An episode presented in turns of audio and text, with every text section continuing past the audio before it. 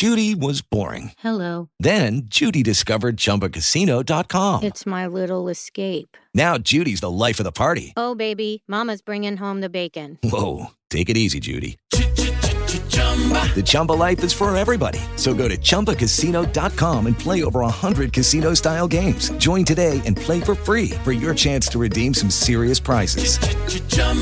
ChumbaCasino.com. No purchase necessary. Void where prohibited by law. 18 plus terms and conditions apply. See website for details. Okay, round two. Name something that's not boring. A laundry? Ooh, a book club. Computer solitaire, huh? Ah, sorry, we were looking for Chumba Casino. That's right. ChumbaCasino.com has over 100 casino style games. Join today and play for free for your chance to redeem some serious prizes. ChumbaCasino.com. No purchase necessary. Void where prohibited by law. 18 plus terms and conditions apply. See website for details.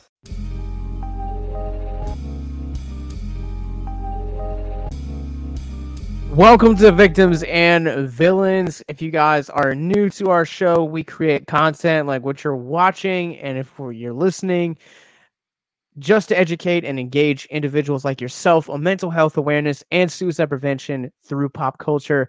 And while we love talking about movies, uh, my name is Captain Nostalgia, by the way. We are also recognize that not every movie is going to be helpful for your mental health. Um, and these are our top 10 worst movies of 2021. Uh, and I am joined by the ever lovely Mr. Kales Black Nerd Magic Davis. Hey, I hope everybody had a um, good holidays, a good New Year's. If you got snowed in like me, then your reaction may be a little bit different from mine's. But hey, uh, this podcast is all about mental health awareness, and we have come here as saviors to tell you about our 10 worst films of the year. These are films that we want you to stay away from. Don't even give them a shot because they will do bad things to your mental health. I am just going to put a spoiler warning on my my list. Space Jam does not sh- show up on this. I'm imagining it shows up on yours, so. Oh, actually, surprisingly, no, it doesn't. I actually found Oh, Space Jam okay. to be salvageable instead of these other films I got. Yeah, it's weird. Space Jam is like being called like one of the worst movies of last year, and Hmm. I didn't look at it like as like it was gonna be art. I honestly like it to me like it it feels like something that would have come out in like 2001. yeah, it's a film that probably should have been made maybe closer to what the original Space Jam was, and they had, and there is. If you go and look on the internet, there are treasure trove of potential sequels that was going to happen after Space Jam. So it feels like a film that is so far in the making that it's hard that should it really appeal to us, to the people who really grew up with the original Space Jam, or is it trying to appeal to the kids? And it does both, but sometimes it just really feels like a mismatch of um out of date comedic ideas. But no, Space Jam. I think the reaction to Space Jam was a little bit overblown. It's the it's the pinata of the of 2021 film season. It's a film that everybody chose to pick on that one film, and it was Space Jam. But Space Jam is actually something watchable if you can get away from the cringy jokes and the uh, LeBron James, you know, his really his ineptitude as an actor. Then you could probably enjoy it.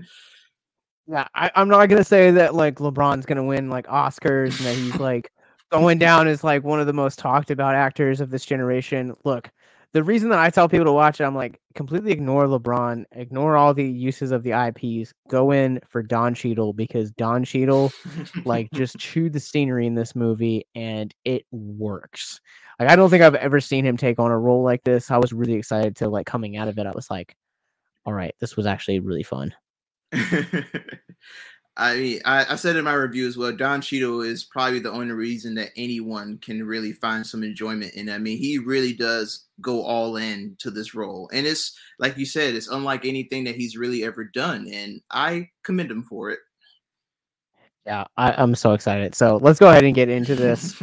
uh because these these lists are typically longer episodes but they are honestly like these are the these are the type of episodes i look forward to doing yearly because while we do uh, our top 10 lists, which you guys can check out at victimsandvillains.net forward slash reviews, I published mine there, and then uh, our Marvel correspondent Joshua Howell also published one as well.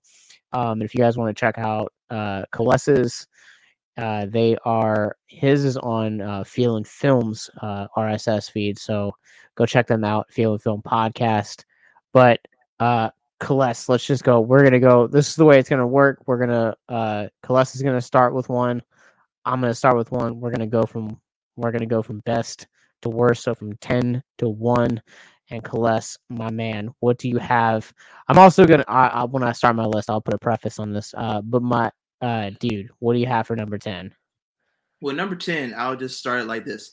It's the little things that get you caught. It's the little things mm. that could rip you apart. It, it's the little things that could change your life. The little things is my number 10. And it, it's one of these films where maybe 30 years ago, it would have been an awesome film. I compared it almost to what Seven became five years later. It's almost like a 1990 film that finally got taken off of the shelf in 2020, and the writers and directors were still stuck in that era instead of bringing it to the present. Um, Denzel, the cast, this cast, I mean, Denzel, you have Rami Malek, you have Jared Leto. You should expect that a cast like this, I mean, the film is supposed to be bonkers good as far as acting, but the problem is, is that Rami Malek is miscast. He's playing the stern detective who is always serious and always talks like this. He never changes tone. He just always talks like this because he doesn't have any feelings. And then you have a Jared Leto, who is a guy who we know is a method actor. He's dedicated to his performance, but his Charles Manson wannabe serial killer just didn't do it for mm. me. What was even more perplexing is that he was getting Academy Award like buzz towards the end of towards the end of um earlier this year people were thinking he was going to win Best Supporting Actor, and I was like, where? Like, where do you see it? I mean, Jared Leto has done many more greater performances than what he's done in this film. And Denzel, well, Denzel, Denzel's never an L. Denzel will always give you a victory because he's Denzel. But even Denzel couldn't save this um, sinking ship. It, and it's made by John Lee Hancock, the same guy who gave us The Founder, the same guy who gave us The Blind Side. So that shouldn't tell you about uh, what you're going to get when it comes to this type of filmmaker for this director, then the little things is very um, it will remind you about how John Lee Lee Hancock is as a director, and it's not a good one. It's a dark psychological thriller that could have had more bite. Instead, I would rather you go watch Seven or Silence of the Lambs. Yeah, so we actually covered uh, the little things way earlier in the year. Um, I actually just in the the Twitch chat right now put in the the the link to it. You guys can check out. We'll have links in the show notes where you guys can check out where we talked about this movie at length.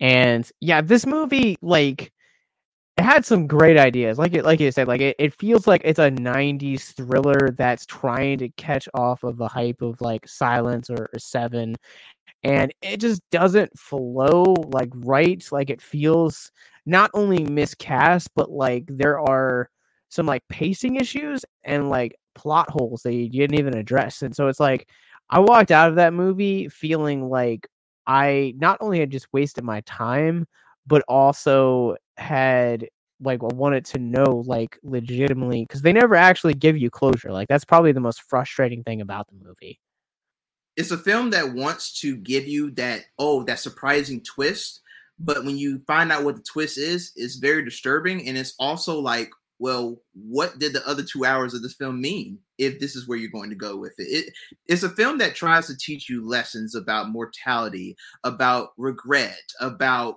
you know when is it come when is when does it become about taking it too far especially from a position of power? It's a film that deals with these themes but at the same time it doesn't go deep into them. It kind of just mentions them and doesn't do anything with it. And a lot of the time, it just really falls victim to its own hype. And there was a lot of hype for this film, and it, it, it, this happening at the beginning of the year let me know what we were looking for ahead. And when it came to this countdown, I knew that this was going to show up when it came for this podcast, and it did. It didn't fail me. I don't know. I watched a lot of more. I watched a lot of like weirder stuff this year. So like this movie is kind of like it's not bottom barrel, but it's also uh right now it's just kind of eh. Like it's it's very much just kind of like a, a middle of the line like um just thing. Uh so our our friends over at You Have to Watch This podcast are, in the chat right now and uh want to know if we're talking about 2011 or 2021, which must mean I messed up on the Twitch title. Um, there you go. We're talking about 2000, 2021. Um, so yeah, I don't know, man. The little things feels like a missed opportunity. It's and it is like still surprising that like this time last year there was so much award buzz around uh Leto's performance in this, and I was like, dude, like he was all right in this, but like I I feel like this is what I wanted from like his Joker, not necessarily his like Manson wannabe. Yeah, yeah, I, I would rather watch an extended cut of Jared Leto as Joker instead of watching him in this film. My number 10 is actually one you just watched, and uh, it is Your Ants. If you guys have have been with our show and listened to a lot of episodes Celeste and I have done, you know that we have an inside slash running joke going where I love the hunts. The poster's right behind me if you guys are watching this on Twitch. And now Colossus has found his equivalent to the hunt, and that is my number 10, which is Don't Breathe 2. Uh, I had really high expectations uh, for this movie. Maybe that's partially my my fault coming into this movie, but let me just say that I watched the original one, and the original one is one of the most uncomfortable movie experiences uh, that I, have I've had in recent memory.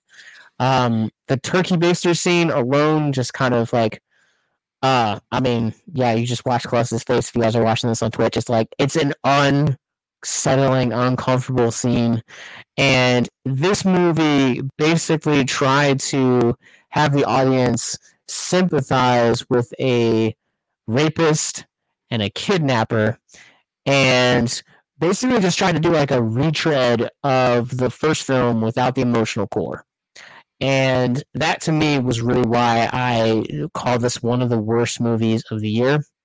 I'm also going to preface this by, by saying my top 10, these are not actually my top 10 worst of the year. My actual top 10 worst of the year are movies that you guys haven't really heard of. So one of the rules that Celeste and I made when we came into this was that they had to have like some semblance of a theatrical release and or have had to have a streaming release this year on a no- notable platform. Um, this one to me, I don't know, man. Like I, I just the first film, it's not perfect, but it stands so well on its own that you don't need a sequel and the fact that like they did all of this press talking about how like this one was going to be more brutal than the first one i felt like this was like the best example i can give was coming in coming off of the strangers to the strangers Prey at Night where you have this like legitimately like creepy just self-contained story and it has such impact. And then you move into a, a straight slasher ripoff and that's what don't breathe to us to me Wow, uh, I think uh, we watched two different films. I mean, here, here's here's what I'll here's where I'll settle with on Don't Breathe Two. It is uncomfortable to have your protagonist be the guy that was in the first film, having um, turkey basters and taking you know, uh, and doing things with women that ugh, is just disgusting. Yes, mm. it's very uncomfortable. And my biggest worry was that watching Don't Breathe 2 is that they were going to make this guy into a hero. Well, I didn't get a sense of that. I saw that this is just a guy who happened to come across this little girl, and now he's pretending to be her parent in some kind of sick way because he's lonely. And when you find out what happens with this girl's parents and the whole pivot shift that comes from that narrative was actually something that that kept me hanging on.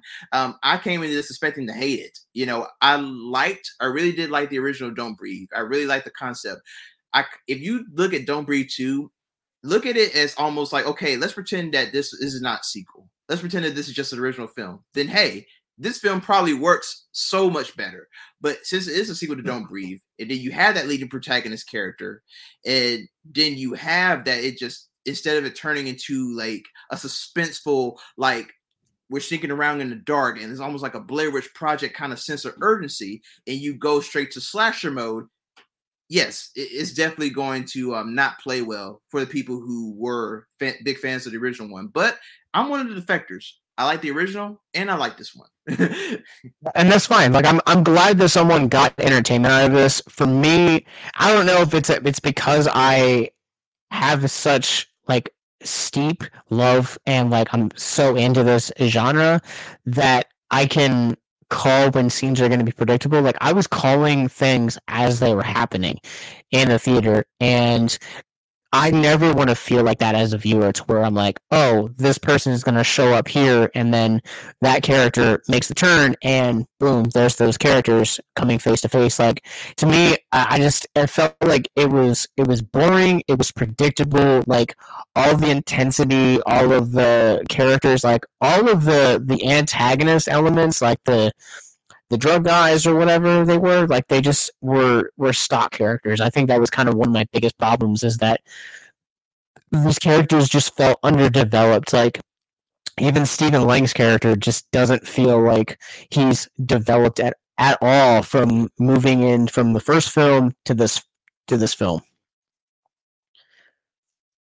Yeah, I mean Stephen Lang, he's good in this film for what he does. I mean, they almost make him almost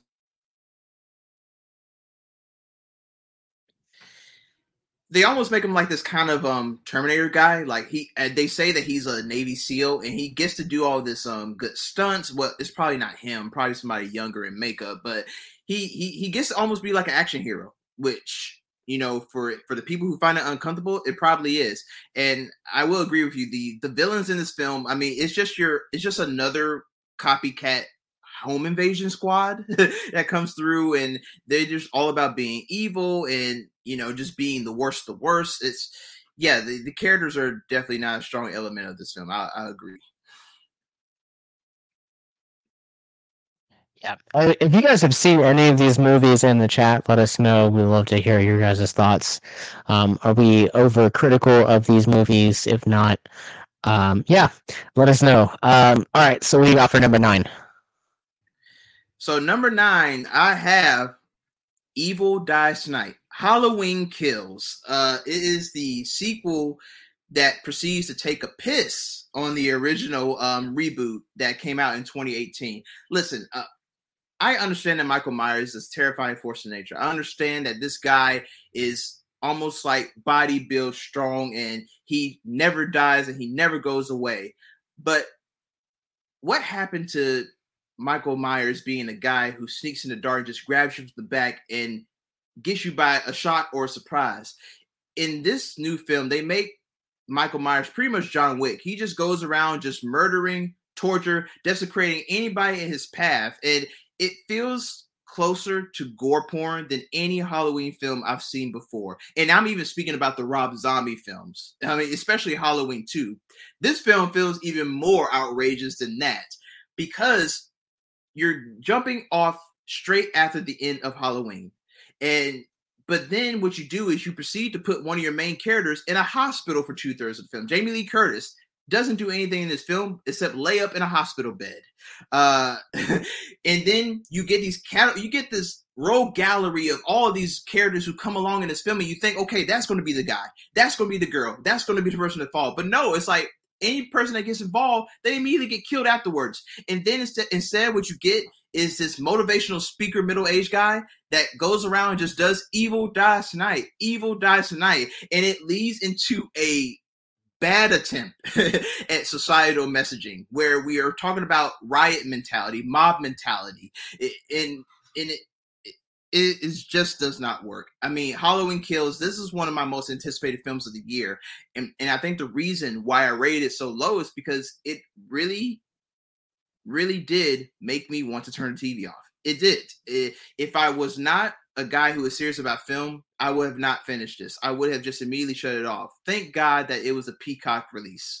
Because seeing this in theaters, I would have asked for my money back. and I love Michael Myers, but this felt like such an easy link to just get an easy rock to skip over in order to complete the trilogy, which will be Halloween ends this year. much like my last pick for Don't Breathe, too, this one it could not be farther from my top ten worst list. Uh, it's an honorable mention actually for my my best films of the year. I just, dude, I had so much fun with this movie. Like I understand everyone's gripes with it, but for a guy that a loves horror, loves this franchise, and also loves just blood, dude, like I had an absolute blast with this movie. Like I you guys can hear us. We we did an episode about it. Mark and I uh, for Bisgazing with Andy from uh, the Love What I Love podcast, and like all three of us just like really had a, a blast with this man. Like I ended up seeing this in movie in theaters three times, just because. Yeah, dude, I, I I just had a blast with this movie, man. Like Michael Myers, like you know, this is this is this is the most brutal we've ever seen him, and Yes. um, I think that you know one of the things because we were supposed to get it back in 2020, and David Gordon Green kind of talked about the third act of the movie, kind of comparing it to the civil unrest that we were seeing in um, in in June of last year, and I just I think from a social commentary standpoint, this movie definitely fails, but I think. It, this is a movie that is not for the common audience. I think this is a movie that you are going into to uh, basically satisfy fans of the genre, basically. Now, your um your outlook on it, I can agree with, um, especially from you. Like I know you are a dedicated Halloween fan guy. Like I know that you live and breathe by those films, and you live and breathe by a lot of films in the slasher genre. So I can't disagree with anything um, you said. I, I like that we both agreed on the social commentary being a little bit weak, but as far as um, for anybody who loves Michael Myers, then hey, I mean, this is just a new generational take on the character. For me, it didn't work, but hey, if it worked for others, hey, if you like it, I love it. Yeah, and I, I am really looking forward to bringing this home next week. Best Buy has this really sweet steelbook that they're doing with it, so I'm like preparing to be there when the store opens at 10 a.m. next week and just being like, I'm here because Evil dies tonight. Um, I don't know. There's also there's also an extended cut that's coming home. It's supposed to, I don't know. It's, I don't understand like the the extended cut when they say this and it's like there's only two minutes of extra footage. It really changes the entire movie. No, it doesn't. I, I guarantee you, it does not. All right. Well, much like your number ten, my number nine is another January release from last year, and that is the Marksman, uh, the newest Liam Neeson movie. Uh, basically, Liam Neeson plays this guy that is a retired, I believe, assassin or like Navy SEAL, one of the two. And he was a great marksman. And basically, he like gets into a situation where he has to like get this kid to Mexico, um, or else he gets deported. And like it, it does this like very like surrogate father like and son thing really well but that's like probably like an eighth of the film's narrative. Everything else around it is just like an utter mess.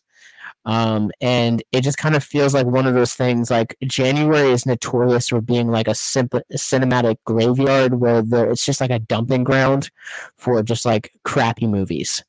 And every once in a while you get like rarities like split um, but for the most part it's just a dumping ground and the marksman definitely just feels like it was just dumped and left to be forgotten about well, hey, this looks like uh, this is Liam Neeson's career now, just taking on these random action hero roles. Like after Taken, I think Taken was a blessing and a curse for Liam Neeson. Maybe it's not a curse. Maybe he does enjoy doing these films, but it feels like after Taken, he's playing the same guy. he's playing the same guy. All that changes is what he's looking for and what he's hunting for. What's really bad about this too is that he, like he's gone on record saying that like he's just not going to do roles like this anymore, and then he always ends up doing it. Like we're uh, a few weeks away from his latest movie, Blacklight, which is supposed to be the same exact thing. Someone on Facebook shared the poster for it, and they're like, "Someone spelled Taken Four wrong." Like the entire premise is just a, another Taken movie, and like all of these movies are basically Taken. That's it. You're totally right. Yeah, no, that's that's pretty much what it is. That's why I don't even touch these with a ten foot pole. Like you won't like you won't catch me watching um a Liam Neeson action, action film these days. um, I'll watch some Schindler's List. I'll watch uh you know some of his films before Taken, but after Taken, nah, it's just Liam Neeson's just turned to action hero Liam Neeson. Yeah, it's not even. It's not even. They're not even good movies at this point. hence, hence my my number nine. But there's there's eight movies that are worse than this one, so it's not terrible, terrible. What do you got for number eight? So for number eight, I have a interesting film that was released on Amazon in February, and it's called Bliss with Owen Wilson and Salma Hayek. Owen Wilson and Salma Hayek, two actors that I do love and I'm a big fan of. So I came in here with some with some expectations for it. It. It's a film that tries to be like The Matrix, where you have this you have this story about this one person who's living in a simulation, but he doesn't realize that's a simulation. But the simulation is actually real life, like despair, you know, homelessness, like all of this. But this is what the real life is. But his simulation is where he's a rich man and he has his wife, who's Salma Hayek, and they both travel to they they have this thing in the future where you can travel to real life. You can actually go and see how it is to live and struggle through life and then come back to your regular life and, and you appreciate that. And I can understand that. I can understand that we need to be appreciative of where we are in life. We don't need to worry about you know what we're going to achieve what we're going to have like how can we uh, appreciate that if we don't appreciate what we already have i understand the message but it's so it's just like how plainly stated the messages throughout this film it's very incoherent it's it mumbles throughout trying to be philosophically important trying to be smart trying to be fake deep in a sense and it's sad that actors like owen wilson and Salma Hayek are in roles like this because they deserve better than this. Uh, and I know that this is an Amazon film. It's released on streaming, so it probably didn't have any high expectations. But come on, guys, if you want to be like The Matrix, if you want to be like these science fiction films that really ponder into what life means and what does it mean to, you know, not have a silver spoon in your mouth? What does it mean to have it all? If you're going to go into these territories, then you got to be better about it. Don't be simple minded. If you or someone you know is listening to this podcast right now and you're struggling with suicide, addiction, self harm, or depression, we encourage you guys to please reach out. This is the heartbeat of why we do what we do. Suicide is currently the 10th leading cause of death in the United States, and as of this recording, there are 132 suicides that take place each and every day on American soil. And when you scale back internationally, there are 800,000 successful suicides. That is one death roughly every 40 seconds. So if you were someone you know is struggling, you guys can go to victimsandvillains.net forward slash hope. That resource is going to be right in the description wherever you guys are currently listening or streaming this. There you'll find resources that include the National Suicide Lifeline, which is 1 800 273 8255. You can also text help to 741 741. We also have a plethora of other resources, including churches, getting connected with counselors, LGBT resources like the Trevor Project, and also Veteran Hotline as well. Please if you hear nothing else in the show, understand that you, yes, you listening to this right now, have value and worth. We get it. Suicide, depression, mental health, these are hard topics, and the stigma around them doesn't make it any easier. But please consider the resources right in the descriptions below, wherever you guys are listening, because once again, you have value and you have worth. So please stay with us. Lucky Land Casino asking people what's the weirdest place you've gotten lucky? Lucky? In line at the deli, I guess? Aha, in my dentist's office. More than once, actually. Do I have to say? Yes, you do. In the car before my kids' PTA meeting. Really? Yes. Excuse me, what's the weirdest place you've gotten lucky? I never win and tell. Well, there you have it. You can get lucky anywhere playing at LuckyLandSlots.com. Play for free right now. Are you feeling lucky? No purchase necessary. Void where prohibited by law. 18 plus. Terms and conditions apply. See website for details. With Lucky Land Slots, you can get lucky just about anywhere. Dearly beloved, we are gathered here today to... Has anyone seen the bride and groom? Sorry, sorry, we're here. We were getting lucky in the limo and we lost track of time. No, Lucky Land Casino, with cash prizes that add up quicker than a guest registry. In that case, I pronounce you lucky. Play for free at LuckyLandSlots.com. Daily bonuses are waiting. No purchase necessary. Void where prohibited by law. 18 plus. Terms and conditions apply. See website for details. With Lucky Land Slots, you can get lucky just about anywhere. This is your captain speaking. Uh, we've got clear runway and the weather's fine, but we're just going to circle up here a while and uh, get lucky. No, no, nothing like that. It's just these cash prizes add up quick. So I suggest you sit back, keep your tray table upright, and start getting lucky. Play for free at LuckyLandSlots.com. Are you feeling lucky? No purchase necessary. Void where prohibited by law. 18 plus terms and conditions apply. See website for details. I loved the poster for this, but I largely don't trust movies with um that are on Amazon. I've heard a lot of bad things about Amazon movies. Like that's like the one company I try to stick away from anymore. And you laugh, but dude, like like people like you and Aaron and like a, a couple other like critic friends I have just like talk about like how bad these movies are. And don't get me wrong, there are exceptions like One Night in Miami. Um, what's the other one? Sound of Sound of uh, of Metal. Like two great movies, but I just I don't know, dude. Like I saw the the the advertisement for it, and I read the synopsis, and I was just like, uh, nope, can't do this one. So uh, I, I actively avoided this. This is probably the first of a few on your list I haven't seen, and I think you haven't seen my number eight yet either. Probably not. Let's let's see what that is. so my number eight is a movie called Separation, and this was released. Uh, this was a horror movie that was released in uh, April of this year. It went into theaters, and it holds a wonderful seven percent on Rotten Tomatoes. so I'm in good company, at least. Uh, basically, this is the story of a comic book artist who is like struggling to find balance between like uh, kind of like creating and like finding fame and like being a dad, and so like his daughter kind of gets this like gift of like connecting with like spirits, and it's just a it's just a mess, dude. Like from start to finish, it is it is a mess. Like it's such an interesting concept, and it's acted not like it's not terrible in its acting.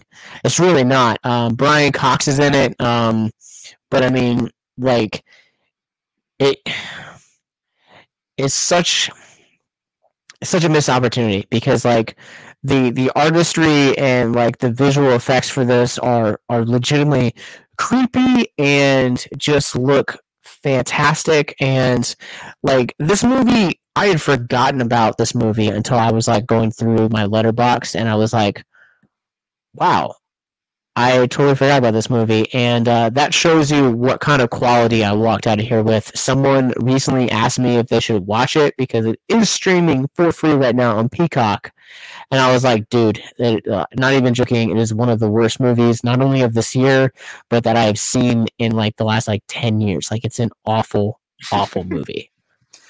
Wow, and usually, Josh, you're very like nice about films, even if you don't like them. But you gave this one a big thrashing, so I I believe you.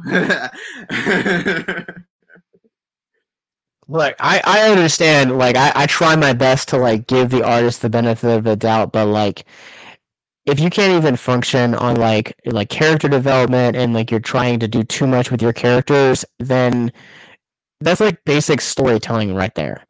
Like I just feel like understand the story you're trying to tell and then craft your characters around that concept, not the other way around. Mm-hmm. Yeah. so enough said. Uh, what do you have for for number seven on your list? Number seven is the live action Tom and Jerry remake. um, many people might have forgotten about this film, and I don't blame you. I've forgotten about it until it was time to do this uh, this episode, and I happened to come by my list and I saw this sitting right there at number seven. Uh, I, I grew up watching Tom and Jerry like most of us did on Cartoon Network. I mean, it was one of my favorite cartoons to enjoy, and I loved the constant like battle between Tom and Jerry, the wits, the smarts, and even the effects and just the comedic effect that it had, you know, especially as a child. So seeing this film now coming back for a new generation, I understand the intent. I understand the intent of bringing back these characters for a new generation of kids to enjoy, but this was not it this film it, it, it, feels like it's another dated film i mean this film opens with a pigeon singing a tribe called quest can i kick it and then there are a lot of 90 songs references throughout this film that are just weird and mm. I, I just don't understand it the battle between tom and jerry i mean there are some moments where you know you get that sense of arcade of um you know arc arcadey freedom and just like hijinks but then you also have this human story, and you have Chloe Grace Moretz, which I I don't know what's going on. Like this girl had the had a promising start to her career. She played in Kick Ass as Hit Girl, and I thought that this is going to be the springboard for her to have a very promising career in Hollywood. But she continues to be in these films that do not use her talent at all badly written, tedious to watch, and just cringy, all around cringy. I mean, this film de- definitely is a film of its year. It tries to put in TikTok references, Facebook references, millennial humor. Uh, you have these all these adults who act very aloof and it's played up for bits and it's not funny at all. Uh, the story is there even a story in this film? I mean, it kind of distracts away from what the film is about Tom and Jerry. I really wish the film was just Tom and Jerry just being in one single house and just having a battle. That would have been a more entertaining film than putting these animals inside of a hotel mm. for some reason. And the animation in this film, like Tom and Jerry are almost computer generated, but they're playing next to human characters. And the effect is very uncanny valley at times. Like it's very weird. Like human characters will walk in with animals that are clearly cartoon drawn. It's like, okay, are we living in like a multiverse? Are we in another dimension where this this actually happens? It's it's just a film that is very forgettable. I don't understand why it was made. I'm thinking because HBO Max wanted to put an easy hit, and it was a hit on streaming services. I will give them that. So this film was a success, but quality wise, it's not memorable. Yeah, so just to kind of put this into perspective, I saw this in theaters and I covered it early for our website. And this is on my list too. It's a little bit higher up than yours. Uh, but I will also say, and I will talk more about this when it comes to on my list, but just to put this in perspective, I saw this in a theater filled with parents and their kids and no one was laughing. Not a peep from the children, not a peep from the parents. Like, if that doesn't tell you anything about the quality of your family movie, that your intended audience isn't even laughing, then you deserve a spot on this list. I am sorry, my friend. It's, hey, that's the that is the big meter right there. That is the sign that tells you that your family film doesn't work. It's when even parents and kids, because usually if you're a parent, which well, I'm not, we're not any parents, but you know that if you take like uh your you know your little niece or your little nephew to a film, and usually kids will fall for anything. I mean, it, it doesn't take much to get them stimulated. But when you take them to a film that's expected to get them stimulated and it doesn't at all, then that's very concerning. And makes me wonder this should just should have been an HBO Max exclusive, which probably it would have been a much better light if it was not a theatrical release at all. now, and I, I watched uh I, I so like into the week of when I'm like covering films for the website, part of my process is like if it's a popular IP, like I'll dive into a little bit of like the backlog to kind of get in the mindset. So I ended up actually watching the original '93 movie before that. I'd never seen it before. Watched a little bit of the episodes, and like even the the episodes or even the the '93 movie doesn't really flow. Like Tom and Jerry just kind of seems like to be one of those properties that you can't really do for an hour and a half uh, because that concept of a mouse and cat like just works really well for like a six minute short, but not necessarily a 90 minute movie. Yeah, they're better off as being cartoons. Some things are just not meant to take on being a full length film. Some things are just better digestible when they are 20, 25 minutes instead of just being 80 minutes long. Yeah, that's the last I'm going to say of that before I, I get to mine. My number seven is one that I think you and Aaron both liked, and that was Voyagers. Uh, Voyagers had a great cast. It had Colin Farrell, Tye Sheridan, Lily Rose Depp, uh, Finn Wolf, Wolf, yeah, Floyd Whitehead, um, among others. And basically, the idea of this this uh, this society gets propelled into space, and they're basically trying to like raise the next generation of kids and to be colonized on another planet because all of the Earth's planet, all of Earth's resources have run out, and you kind of go through this like Lord of Flies situation but in space. And I don't know, man. Like I read Lords of Flies in high school, and I wasn't a fan of it. Like I saw, I saw this in theaters, and I was, I had really, I would say high expectations for it, but like I just didn't know what to expect from this. I really, really like uh, Lily Rose Depp as an actress. I really think she has a really promising young career ahead of her. I really am looking forward to seeing Wolf when I when I get a chance to. But I don't know, dude. Like this movie, like it looked pretty and it looked stunning, but honestly, man, like it just it just couldn't grab me, man. Like the, I didn't connect with any of the characters. Like it was predictable. It just felt really bland to me. No, it's definitely one of your basic space films. It's it leads you to believe that it's going to be more than that, especially in the beginning. Now, for me, I had a more favorable look at this film, all because of how it starts off with the first and the middle act you're kind of left in a suspense of not, not knowing what's going on, but you're interested. You're wondering, okay, why are these people on this ship?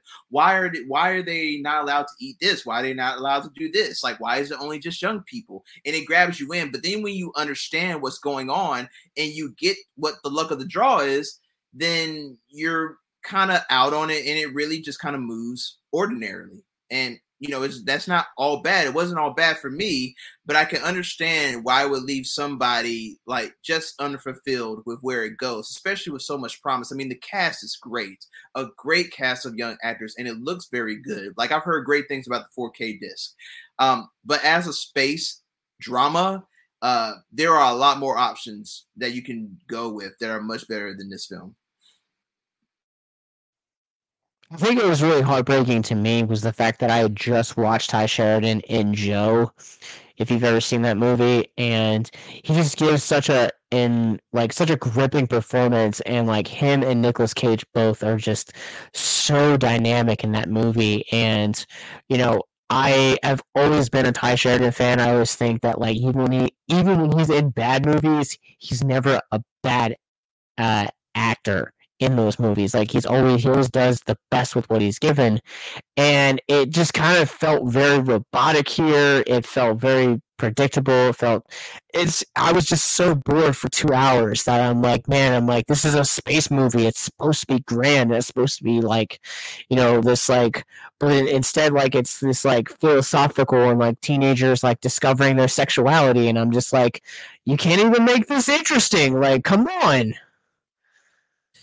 Yeah, I mean, it's you know, it's all like you know, most people don't understand that you can have a great idea, but if you don't know how to translate into something that's exciting, entertaining, or deeply impactful to watch, then no one's going to care about it. I mean, it doesn't help that you bring it up and don't do anything interesting with it. It's it, I'm completely understandable. Like I said, I was on the brighter side of this, but it's definitely a film that after I watched it, I kind of forgot it, and I'd have no intentions of even watching it ever again. Yeah. All right, what do you got for number six, my friend? So number six, we have another film that deals with a societal problem with a lack of respect, a lack of comprehension, and just for the sake of being offensive. And it's a film called Surge. Um, ben Winshire plays in this. He plays as Q in the Daniel Craig um, James Bond films. And this is nothing against Ben Winshire. Ben Winshire is great in this role. Like he's best actor good. If this film was even close to even being just average or mediocre. But no, this film is terrible. It's once again a film about an angry right angry white man that doesn't like society. But there's a way that you can do this story. That film was Joker, which was made about two two years ago. At least with Joker, you can understand why a guy like that breaks. You can understand with the aspect of mental health, with the aspect of how dire his his living conditions were, with everything that's happened to him from a child to who he is now. You can understand why this guy went full blown insane and just decided to create chaos for the sake of chaos. You can understand that. With this film, they try to get you to emphasize with a guy who his annoyances are everyday annoyances for other people. Oh, he has a he has a bad job. Oh, he has annoying neighbors. Oh, uh, he his parents they don't like him. His father never liked him. His mother is a malcontent that just lets anything bad happen to him. Like it is a film based on increasingly bad things happening to this guy, and when he, in response, decides to commit crimes and go on his tour of self liberation, you're supposed to be cheering for this man. You're supposed to be happy that he's finally letting go and he's finally being who he wants to be. But what form does that take? Him going, this character goes around and robs banks. He goes and rents a one thousand dollar hotel, one thousand dollar a night hotel room. And you know what he does? He destroys the sheets. He destroys the covers. He destroys the pillows. He destroys this luxury hotel room just because, just because he's angry, just because he's full of rage. He jumps into and crashes a wedding, and these people are looking at him all weird, and he's eating food and doing all of this, just being a straight asshole. But yet we're supposed to love this guy, and we're supposed to be like, yes, he's finding himself. He's fighting against society. No, this is just a film about a misguided and an angry white male that just puts havoc and mayhem out into society, and we're supposed to be like cool that. We're supposed to understand it. No, it, it- it's it's a film that is another form of baseless social critique. It, it's a film that wants to say that wants you to, to trick you to thinking that it's saying something serious about a problem, which is maybe I guess toxic masculinity. It wants to say something about that, but it doesn't say anything. It's just a film about an angry guy who does angry things to society just because he's angry about everything.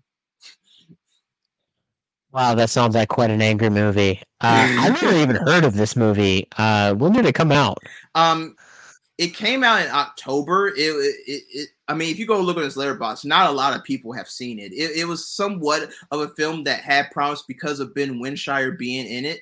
But when you see Ben Winshaw, Ben Winshaw, that Wishaw, that's his name. Sorry, but when you see him in this film and what he's surrounded with, then you understand why it's not really getting that much attention and hype like it was. It, it fell, it quickly fell below under the radar. So I'm not surprised you didn't even hear of it because it quickly fell out of rotation.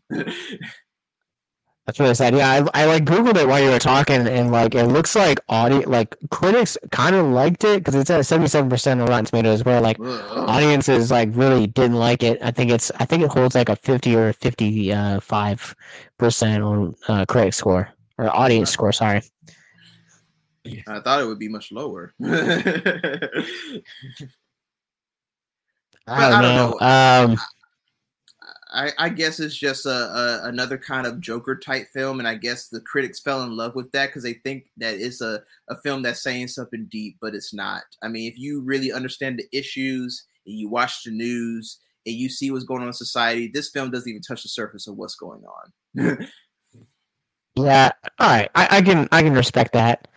Um, so my number six is actually a blockbuster that got delayed by a whole year last year with the pandemic. Say family because it's F9.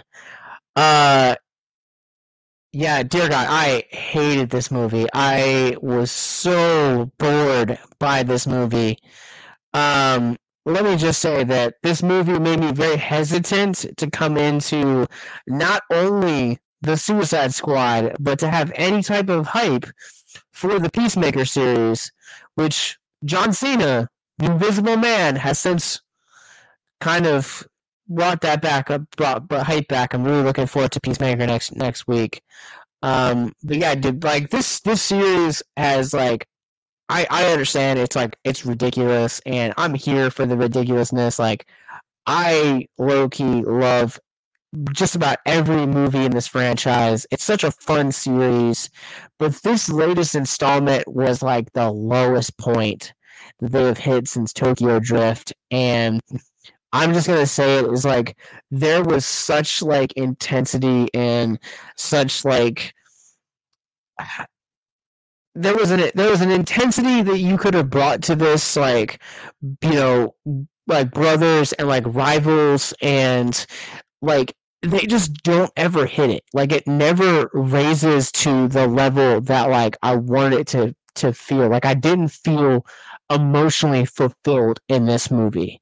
And I feel like having this like you know backstory of, you know, spoiler alert, like their father basically dying by one of the brothers like that enough is is enough to where like you should like step up and say something.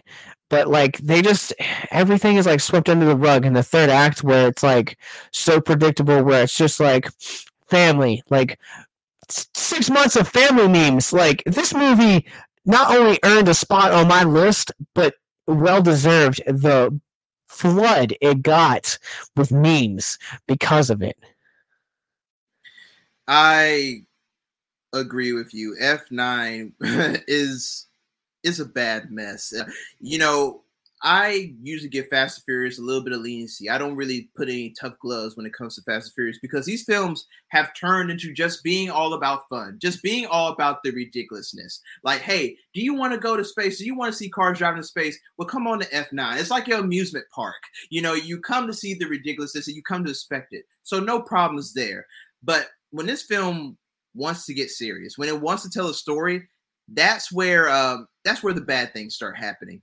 I mean, the way that they bring back Han is so embarrassing. I mean, just the when I want people to understand this, no spoilers, but I want people to understand this. When you see this film, if you haven't seen it already, and you understand that Han, you know, died um, in, in Fast Six, when you understand that and you see the way that they bring this character back in this film, you will want to really stand up and shout at the screen. It is, it is all about suspending logic, just suspending all common sense and just letting things happen. Just hey, like we're just gonna bring these characters back that were clearly dead, but you know what? We're gonna bring them back and resurrect them, and you just have to like it. Um, the acting is terrible. Vin Diesel, uh, I mean, is Vin Diesel even trying in this film? Like it feels like he's just grumbling. Like every line is just like, we gotta do what we can family. Like it, it, it feels like he's tired of talking about family with the way he's acting. And then you have, and then you have the action. The action is not as exciting as the other entries of the series has been. I feel like the high point of the series when it comes to action was Fast Five, but with this film, now it's just all about explosions. Like a car can be shot with one bullet in its window, it's, it's exploding. It doesn't matter. Like people people still are not getting gas. Like people are driving these long distances in these cars and they're still not getting gas. People are driving, they're be they're flipping over 20 times. They get out of the car, no scratches. Uh, I mean, there is a scene where John Cena is literally hang gliding for 10 minutes straight. Like literally over the streets of London, he's hang gliding for 10 minutes straight. no breaks at all. Like it is ridiculousness for the sense of being ridiculous, which is the trademark of this series now. But now it's come to a point where it's annoying, and you kind of just want to like put in a timeout and just not even talk to it anymore. Just throw it in the dark and just keep it there. Like once Fast and Furious 10 comes out, stop doing these films. It's over. It's no more juice. Yeah, I was gonna say they could do a prequel series, but all the prequel you need it is in this movie, and mm-hmm. all of that stuff. Like, there's a point in this movie where, like, I think one of the dumbest things that, and uh, just for context, like, I love meta humor. I really like just love like tongue in cheek stuff, and it's part of the reason that like if you listen to our Matrix series, that like I actually was entertained by Matrix Res- Resurrections. But this movie, like, there's a scene where like Tyrese and Ludacris are having a conversation, and they're like, "Man, like we've had like all these like bad things happen to us, and like we should have died by now, right?" Like, and it's like it's very much like breaking of the fourth wall, and I'm just like, did this just really happen? Like, did they just like channel Deadpool? And it's such a it's such a cringy moment, but you're so right, man. Like all the action and like to take horror logic, like people say, like talk about like Hellraiser Bloodline and like Jason X, like and Leprechaun 4. Anytime a franchise goes to space, you've lost it. That's it. You've reached there's no turning back from that. And I feel like the the fact that we see them go to space in this movie, there's there's nothing else you can say. Um, yeah, it's like what do you yeah. do after this? Like you've already went to space. Like where is the new frontier? I don't think there is none. I will say though, for as much crap as I hated about this movie, how they actually got to space was rather entertaining, and how they tied it back to Tokyo Drift was also pretty res- has my respect at least in that regards. But like this movie was like just two and a half hours of just like put me to sleep, man. Like I would I would I would put this on for like my cats if I wanted them to sleep. Hey, um, you know what was funny? This film is like 158 minutes, but my girlfriend's um daughter, her her seven year old brain loved this film. Like she was excited, she was energized. Anytime she saw a fast car on the screen, she was like, "Wow!" and she enjoyed it. So I think that is the one silver lining I got out of this film. That's fine, man. I look, as long as there's an audience for it, I'm I'm fine with it. But there's, I'm just not here for this, man. Um, I, I'm hoping that that Fast Ten is going to be it that that's done. And to your point about uh, him like Vin Diesel not like really acting anymore, he just kind of grumbles everything, but he enunciates family. That's the only word he knows how to say in his contracts anymore. yeah, I, I, think that is the word that he is known for now. Like if I ever meet him, I just want to hear him say family. Spill a caress, your family. what do you got for number five? So number five, this film, well, given that on Letterboxd only 532 people have seen it, and it was released in October, I'm guessing you haven't heard this either. But um, it is a cartoon remake of Night of the Living Dead called Night of the Animated Dead. Mm, yeah. yeah. So pretty much this is a shot for shot remake of Night of the Living Dead, except that it's in cartoon form. But the soullessness of whoever worked on this, the lack of passion, and just the sheer, sheer cheap cash grab maneuvers that are taken in this film is enough is so disgusting that after I turned this film off, I immediately went and looked at my Night of the Living Dead criterion um, on my physical media collection. I looked it in the face for 10 minutes. So I was like, hey, I still remember you're a great film.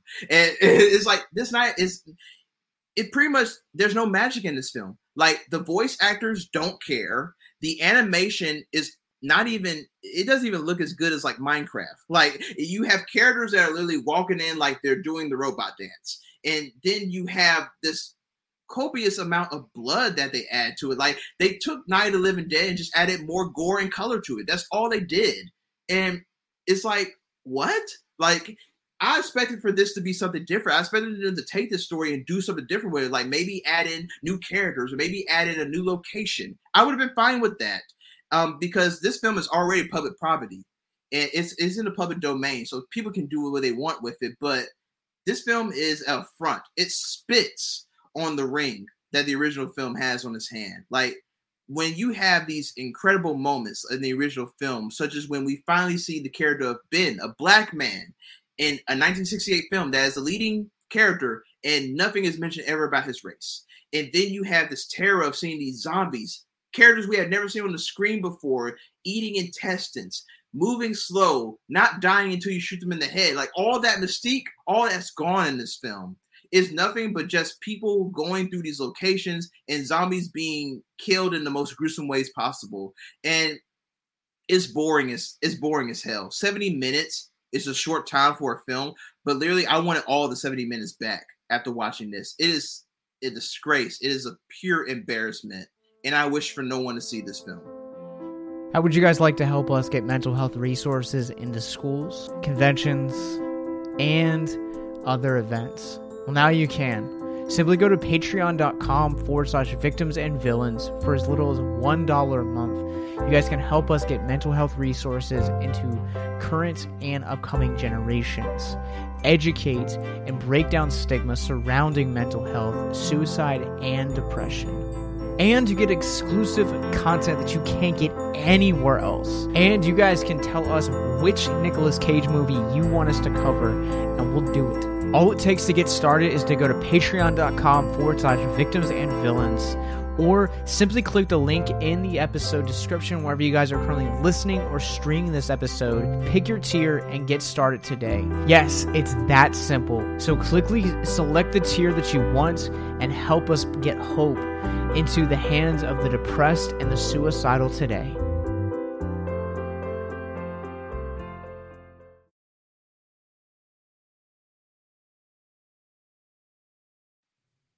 Wow, if you're to talk that way about your number five, I am so interested what you have for four through one.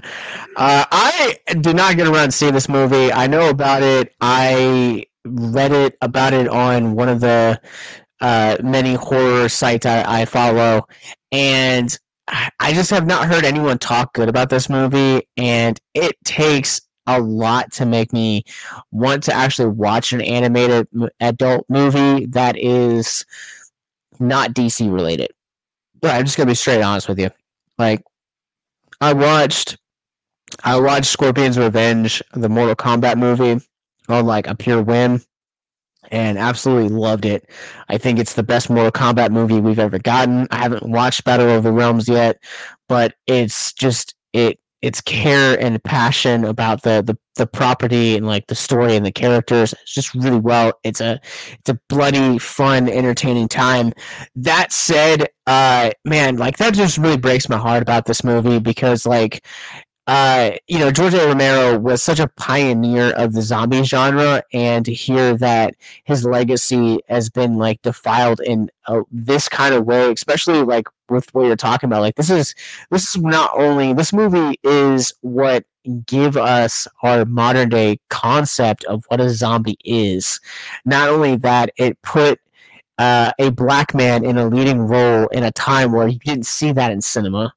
And on top of that, I mean, it's such a simple, elegant movie that for even being a horror movie, it feels like you can, uh, you know, move and and do stuff that you can't normally uh, do within this genre because it's gotten so overpopulated by we just need zombies, more blood, more brains, you know.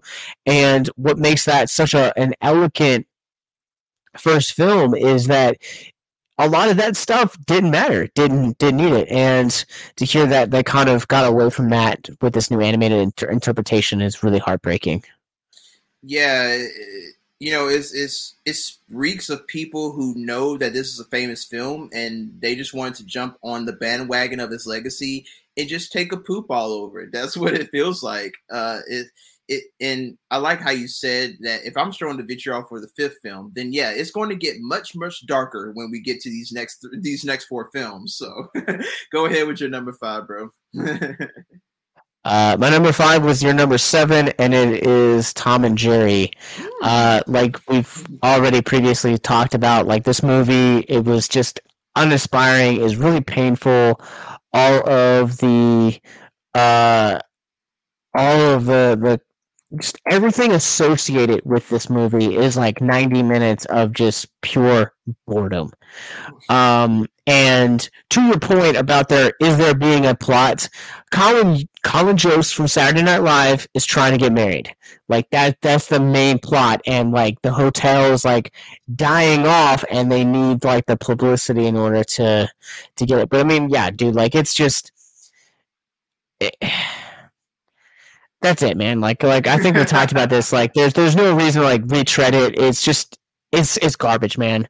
Like, if your intended audience isn't even gonna laugh, like, why why bother? And and I think that they they try to do this just to kind of like because if you notice, like every it's like every twenty years they come out and they're just like, oh, we're gonna do another Tom and Jerry movie just to kind of like remind people that it's a thing. And it's like, dude, like if you're gonna do that, like do what you know the Muppets or Looney Tunes do, and like create a series like every four or five years, and like reintroduce your audience to it that way, not just you know cold turkey throwing it throwing them in the bathwater. Yeah, I mean, it, you know, what often gets um, lost in these new remakes is like, I mean, the lack of respect to the original creators of these characters. Like, you have to understand that Tom and Jerry, it was something that wasn't done before Tom and Jerry. I mean, it was something that was created by these creators with passion, with heart, with ingenious ideas. You know, and that's the reason why these characters have lasted as long as they have. And for these new creators to come by and just do what they will with these characters without the amount of respect, reverence, or even attention to doing the best version of these characters, it it, it makes you mad. I mean, it, it it it does nothing but make you mad as a person who's in who enjoys watching films. It, it's it's disgusting in a sense, not disgusting, but just blasphemy. Yeah, and I, I'm also gonna say this: like, I I went to the theater just uh, kind of like a joke to myself to go see Clifford, and honestly, I can say that Clifford was like leaps and bounds way better than this movie. So if you're gonna watch any family movie from 2021, make it Clifford the Big Red Dog because it's entertaining, it's heartfelt, and it feels like a throwback to like 2000s, like late 90s, early 2000s humor in its like delivery, but yet it still is able to maintain a lot of the the modern feel of family films. Yeah, I mean it's you know we already have pretty much stated. I mean this film is just a gigantic mess, and it really is a, a disrespect to anything. You know, if you love to be entertained, then this is not your film. It, it's the clear opposite. yeah. All right, man. What you got for number four? So number four, um, I have another property that got um, disgracefully uh, brought back to life, and that's Home Sweet Home Alone. Uh, it, it's a film that deals with, which is another unnecessary sequel to the first two great Home Alone films that we got in the 90s. And it's a cheap, cheap trick to try and bring back people in by nostalgia. I mean, this is a film that takes fun of itself by talking about how the new remakes just don't get the soul right you know, of the of their original creation. And this film is a part of that. I mean, the kid that we follow in this film is a douche. He he is just a douche. I'm sorry, but the thing that made the first two Home Alone films awesome was that Macaulay Culkin, and Kevin, Kevin was somebody that we saw in ourselves. We could understand Kevin when he was in the hotel having fun, you know, with room service and stuff. We could see that. We could we could be we could be that. You know, he was a, a general kid easygoing that got left home alone, and it's not his fault. But with this film, this kid decides that he's going to punish his parents by being a bad kid, and and just by staying home and falling asleep in a BMW in a garage, which is weird because then the next scene shows that the family is going on vacation and they just never happen to stop in the garage to look for their kid. And also, this film feels like it was written in the late 2000s with all of these cell phone ringtone era jokes that are in here. Like literally, there's a scene where the dad is speaking, is trying to get back into his house. And he asks his kid, "What's the code?" And one of his kids says, "Yo, mama." And I was like, "That was funny in 2001, not in 2021." And then we have this wealthy neighborhood, and the reason that the kid is now the robbers he's fighting against is people who are trying to get at this kid because they thought he stole a doll. And then they realized that, oh no, maybe we're the evil people and not this kid. And then you had this heartwarming message about coming together during the holidays, but it's ruined because this film is just not funny. It's not funny at all. It has some weird special effects. All the acting is terrible. The comedy, the jokes, the punchlines, nothing is done well in this film. Nothing's done. And I'm kind of glad that this was not released in theaters. I'm kind of glad that this was a Disney Plus exclusive because, once again, it's an affront to Home Alone. I mean, we didn't need a Home Alone 3. We didn't need a Home Alone 4. We didn't need all of the many Home Alone sequels that have been made since the 90s. And this is another example of why they should put the series to bed. No one cares about Home Alone anymore unless they're watching the older films. I would recommend you watch Home Alone 1, watch Home Alone 2, but do not watch don't even watch Home Alone 3. Just don't watch any of the other sequels. Yeah, so like there are certain things that happen in film history that is quite literally lightning in a bottle. Like you will never be able to reproduce that no matter how hard you try. And there are so many movies that have unnecessary sequels that are either direct to video or uh, you know direct to streaming nowadays, and it, it sucks to hear that because um, Archie Yates, who is the the main kid in this uh, Max, he is uh, he was in Jojo Rabbit, and like he's such a minor part in that role, but I I really liked him in in Jojo Rabbit. I thought that you know I was excited for the prosperity of him being able to kind of do a, a movie by himself, kind of lead that, but like man, I I actively avoided this thing because of all the the bad bad movie I heard, and I just I just didn't have a desire to watch this movie. So number four, I dodged a bullet here. You dodged a pretty big bullet. I um I actually congratulate you, and I would give you a handshake for doing that. It's just like whenever we see each other in person, it'll be like, here's that handshake from that top 10 we did a few years ago. Yeah, I'm going to remember. I'm going to commit this to memory right now. uh, well, I guess I guess we're while we're on the, the topic of family movies, here is my number four. It's another family movie, and that is The Addams Family 2. Oh. Uh, the Addams Family, the first one was like I didn't like it on my first viewing, and I really liked it on my second viewing. It's like one of those movies that had to grow on me. But this movie just feels soulless. Like, I, I don't know how else to describe it. We brought up um, Chloe Chloe Grace Moretz earlier um, when we talked about Tom and Jerry. Like she's just kind of making like really questionable like career decisions. Uh, Shadow in the Clouds was another film that came out last year that a lot of people hated. And this is another one that like I just couldn't get behind. I love the idea of being able to take the Addams family out of the uh, you know the spooky mansion that they're most famous for and throwing them into like a Caribbean setting. And this movie feels like they were trying to make a gothic version of a goofy movie and it just did not land under any circumstances. Like the jokes were just dull. The uh the there was like no heart in this movie.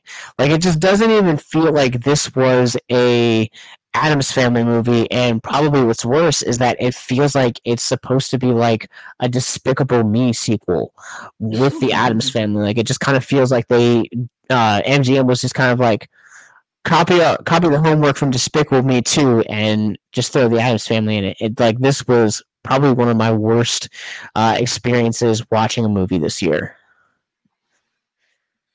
You know, what's funny is that I have never been interested in any of these Adam Family animated films they've came out with in the last few years. Like, I consider me um, a black sheep, but I've never even really been a big fan of the Addams Family altogether. I've just never really found what was cool entertaining to watch about them. I mean, I understand that it's dark, morbid humor, and dark comedy is my favorite, but I've never really had a inkling or a want to really jump into the Addams Family. But judging by these animated films, I mean, you, you you see by the animation style that they are trying to be like a Despicable Me. Like like even the dad kind of looks like a just shorter Olaf. That's what he looks like. um, I understand what you mean, especially with I mean animated movies. I mean, unless it's made by Pixar or by these other Laika or like these other you know indie studios, you know, they're actually going to put some care and some love and some heart into these stories.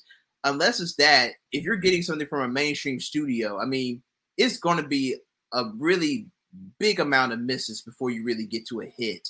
And I guess it's because kids are easy to entertain, so there's not much creativity or not much like work that needs to be done for these films. But nah, it could be done better. Just because you're an animated film, you're catering to kids, doesn't mean you have to rest and just do the easiest thing.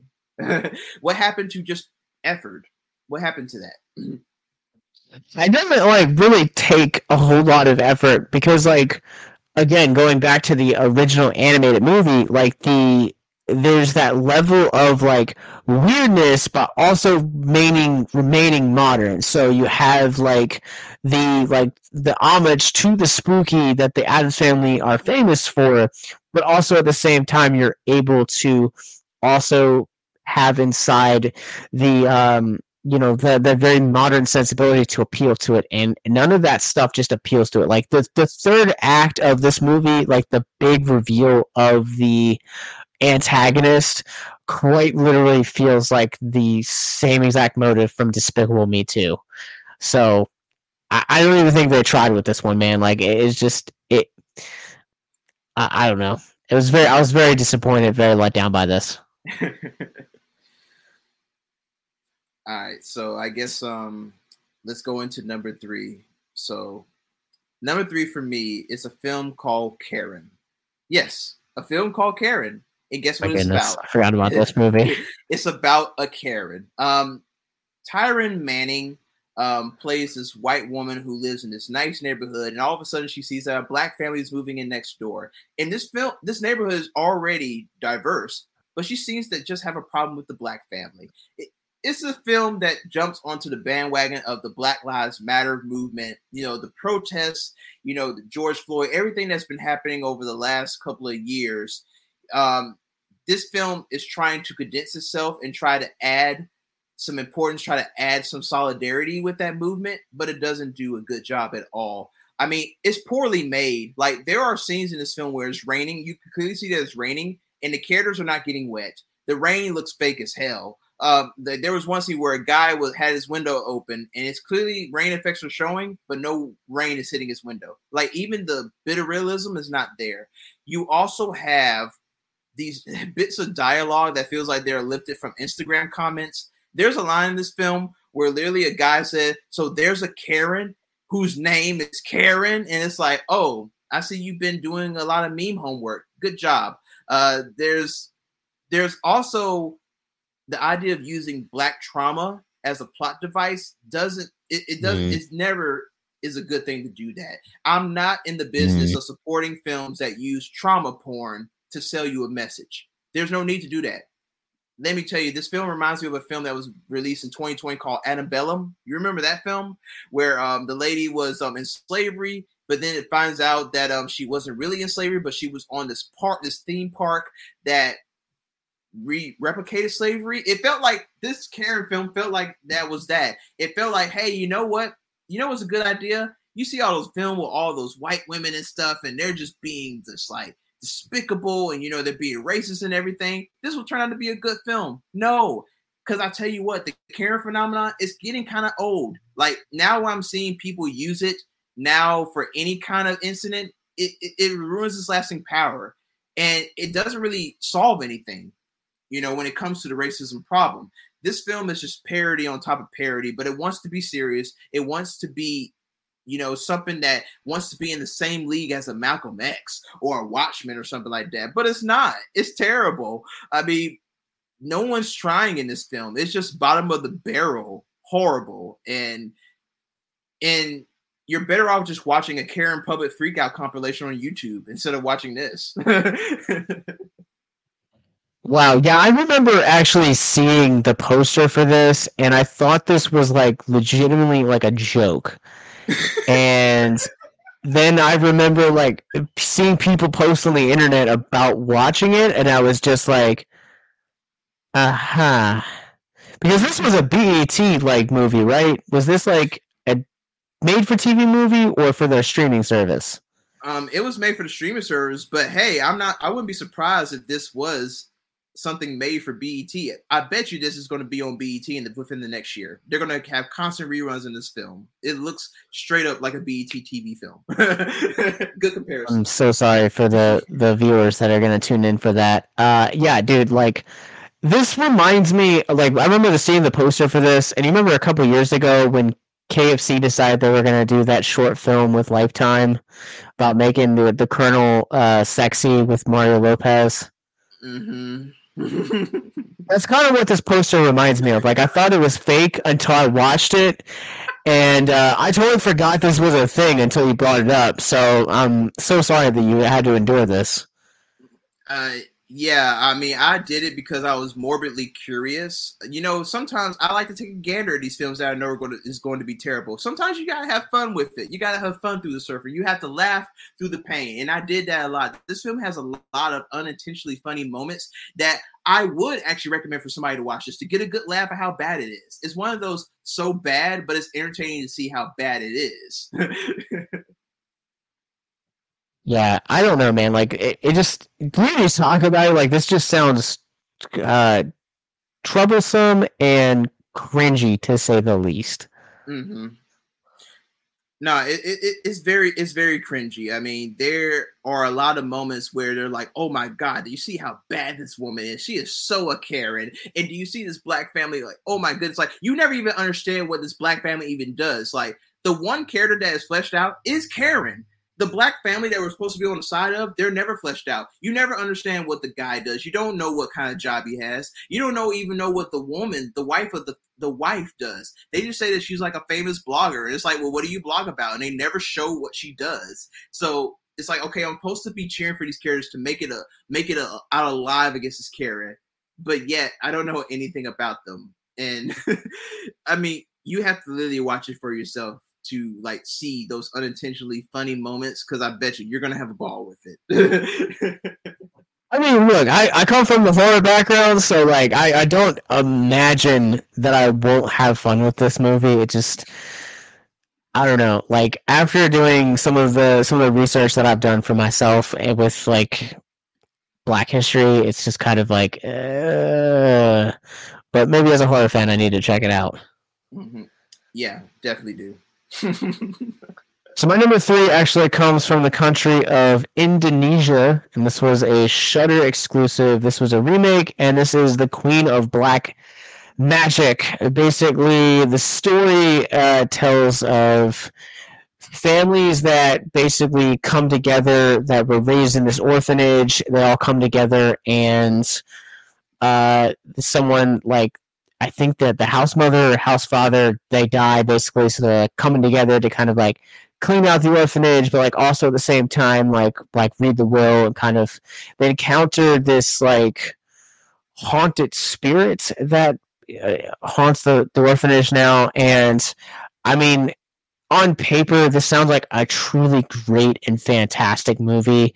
This movie was man, like this movie was so boring. Uh, stock characters, the like just the bland like a bland narrative, um, but also at the same time like just all of like the the supernatural elements of this like are so so cruddy. Like it's so bad to see just how some of the visual effects in this movie translate and like I understand that like budgets for like these streaming services, especially smaller services like Shudder and like uh you know, probably not going to have like the best effects. I understand that and I get that. Um but man, like this movie was just it was an hour 40 minutes of just like are we almost done? Because like I'd found myself that like I couldn't care about these characters, I couldn't care about this curse, and like supernatural like exorcism movies are among my favorites to watch in the horror genre and this one just did not satisfy any of those itches wow um i have I haven't heard of this film. I mean, from the title, it sounds interesting, like the Queen of Black Magic. It sounds like something that is very mystical and is going to get and is going to be dealing with like you know uh maybe a witch story that can go a little bit like farther ahead with the concept. But yeah, man, I mean, I mean, like I said, I haven't heard this film, but sounds like a huge disappointment. I mean, especially with a title like that. With a title like that, you got you got to rock it. You got to rock it with a title like that, and it looks like it mm-hmm. did. Dude, yeah, like and the poster for it is like this really gnarly, like orange, like red tint to it with like a broken skull, like a snake crawling out of it, like a woman like holding the the skull, and like it just looks so gnarly. And I was really excited to like sit down and watch this movie, and I had gotten through maybe like as I was entering into like the last act, I was just like so bored and I was like, dude, like I don't care about these characters anymore. Like, I was half tempted to turn it off, but because like I was reviewing it like for victims, like I was like, I gotta stay with it, you know. Let me just let me just see it to, through to the end. But yeah, this was among definitely one of the worst movies of this year and one of the most disappointing movies of the year too. Mm. A shame. yeah. So what do you got for number two? Well, you know, often when we're on this podcast, Josh, I never get angry when we talk about films. Like even if a film is bad, you're never going to see me really get a get a rise out of me for a film being bad because at least the people behind the film thought they are doing something memorable. They thought they are putting their best foot forward, and I can appreciate that. This film though, is offensive in all shapes and sizes. It's called Two Distant Strangers, and it's a short film. It's the only short film on this list. Uh, it's only 22 minutes, but I tell you what, 22 minutes that are frustrating, that are just very disrespectful to the victims of police brutality and to the unarmed black men and black women and black children that have been killed. This film is supposed to be a memorial to them. It deals with a guy who is essentially living a young black man who's living in New York, who's essentially dealing with a Groundhog Day type situation where he walks out of this girl's apartment that he just met last night and he keeps getting gunned down by white police officers. You would think with that concept, okay, maybe it's telling us about how, as a black man, you constantly have to fear leaving out your door every day, which is something I have lived through. And but this film doesn't do it, it takes that situation that's supposed to be serious, that is traumatic, that is something that causes a lot of people to have PTSD, something that has killed innocent people. They take the subject of police brutality and they make a comedy out of it. There's literally a scene where mm. during one of the loops, you know, the guy that we're following, this young black guy, played by Joey Badass, who does a great job in this role. Joey Badass is not only a great rapper, he's a great actor. But this film doesn't any favors. But his character talks to the black to the white police officer, and they're pretty much having jokes about, hey, like when are you going to come and like kill me? He's like, well, man, you know, this is like my job, you know, and everything. So, but hey, maybe we can try to figure out how to get you out. It's like, no, police brutality is not something to make fun of. Black trauma is not something to trivialize. It's not something that you can just glide over with a with a careful sugary paintbrush and just leave it as nothing. Like, no, it's a serious topic and it should be treated as such. But these two filmmakers, they decided to make a mockery of it. There's a scene where the character during one loot gets killed. His blood pools and forms the shape of the continent of Africa. I'm not kidding you. That is really a scene in this yeah. film where a guy's blood is shaped into the form of the continent of Africa. And it's supposed to be powerful. It's supposed to be something that's like fight the power. It's supposed to be something that's like empower black people, but it doesn't and they have the audacity, they have the rouge to list out all the names of black police brutality victims over the last 10 years and act it and say, We're paying tribute to you. Yo, you're not paying tribute to them. You're staying their memory when you're making stories like this that trivialize what these people went through and what their families are still going through, mourning the people, their relatives, mothers, fathers, sons, daughters, aunts, uncles, cousins, friends, people that they're still honoring and trying to get over that they have lost to something as random and tragic as violence and racism. It, it, this film is uh this film can go f itself. I'm not going to say the ever, but this film can really go f itself. Yeah, I'd never heard of this movie, and I was like looking it up while you uh while you do it. It's on Netflix, but yeah, dude, like this this just sounds like why, like especially like if you're going to like eh, go. I mean, we've we talked about it a lot, but like a lot of these movies seem to like have these like early two thousands like comedy edge to it, or like satire, where it was like it was okay to be edgy and like make these comments, but like in 2021 like that stuff doesn't work like and even going back and revisiting some of like those like prejudice jokes from the early 2000s like they hit differently now. Like they are they're hard to watch. Like you feel dirty after you watch it or you know go through that scene. And like to to endure 30 minutes of this uh you know this satire like just sounds like not only like a painful experience, but also like the fact that it people are making it like just you know breaks my heart. And you know what the big punchline of the, of all of this is is that this film won an Academy Award. It won for best short film last year at the Academy Awards, best short film. Uh and yeah, it was a film that was released on Netflix during like the early months of um 2021 but it was supposed to come out in 2020, but it got dropped onto Netflix in the early months, and that's where you could find it if you want to watch it. But yeah, this film won Best Short Film because, and I guess that even gave more of these creators the the sense that they did something right. But you didn't do something right with this film. I mean, this film is is a mockery of what it means to make a film about racism, white supremacy, police brutality. Um, it, it, it's not important.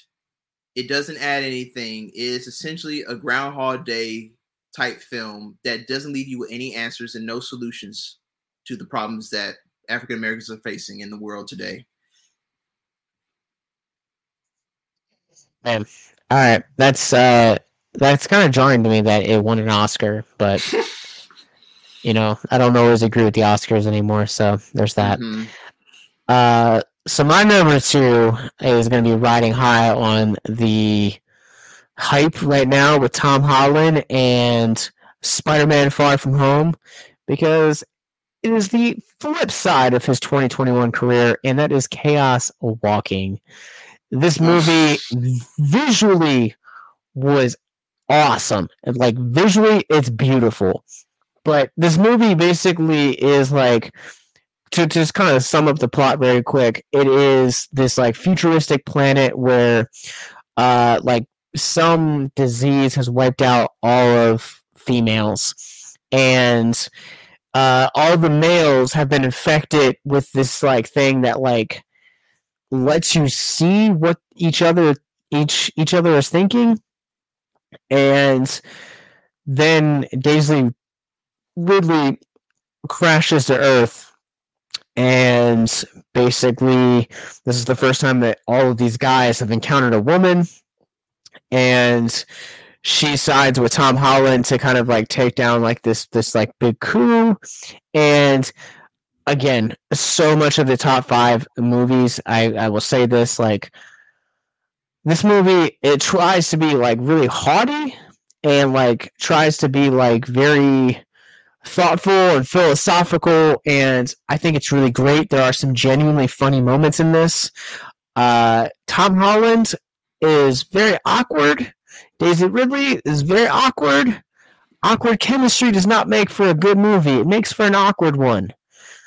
Um, and yeah, I don't know, man. Like this one was such a, a, a bust for me. It's such a, a visual visual delight, but it's absolutely uh, like just two hours of, of boredom here. Um, and much like Voyagers, this movie just does what Voyagers does, only worse.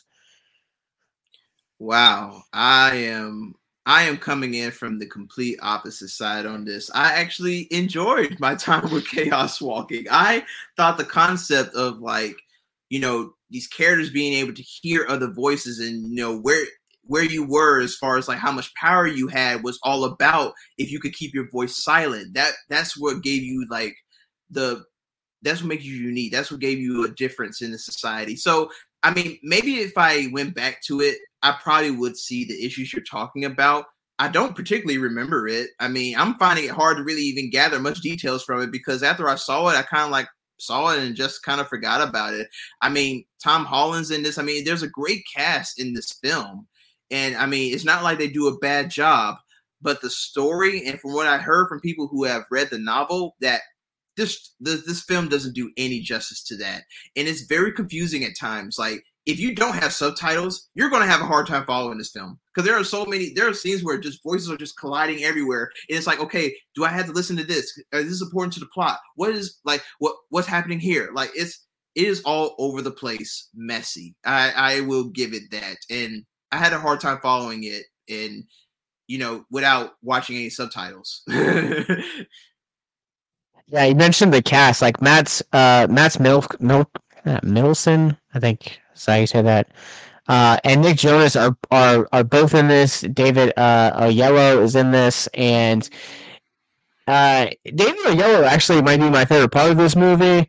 But you just proved my point right there. Like you you had fun with it, but it's forgettable. And like this to me just feels like very like stock CGI. I think that the the thought processes for this movie are great, but again, it's just it comes down to the execution of what you're watching. And for me, the execution of this movie was just very, very poorly delivered. Yeah, I mean, it, it's something that I know a lot of people were looking forward to it and expecting it to be this grand thing and another vehicle for Tom Holland, but it came and it went. Grand opening, grand closing, just as quick. yeah.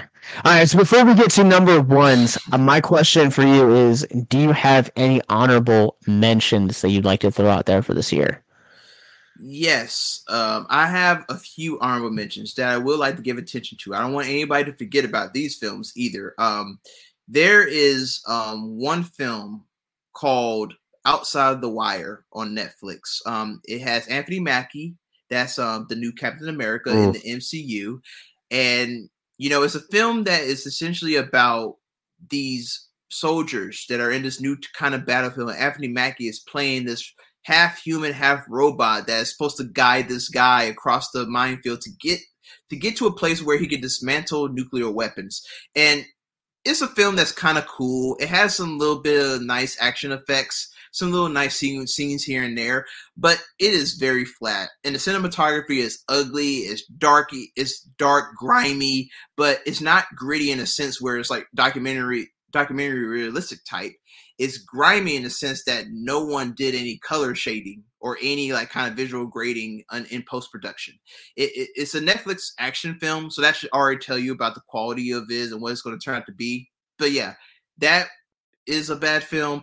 There's another film called Jolt, and hey, Josh, this is another film that was released on Amazon this year, featuring Kate Beckinsale as mm-hmm. this woman who has uncontrollable anger. Like she is a woman, she has a genetic disease that makes her unable to control her anger. She's always full of rage, and she has to have these constant injections of cortisol into her system to keep her from like overdosing or dying.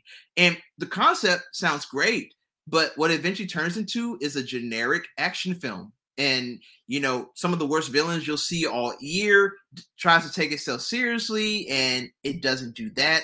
Kate Beckinsale is good, but what is her character? Who knows? Uh, it's another forgettable Amazon original film. And the last I want to give to is The Kingsman. Um, I saw this on the week before mm. Christmas last year. And let me just tell you, if you expect to come into the Kingsman expecting the same fun, arcadey, and just whimsical sense of the first two Kingsman films, you're not going to see it. I mean, you have do you have a poster of that of the Kingsman? I do. They were giving it out free at my theater. I haven't seen the movie oh, yet.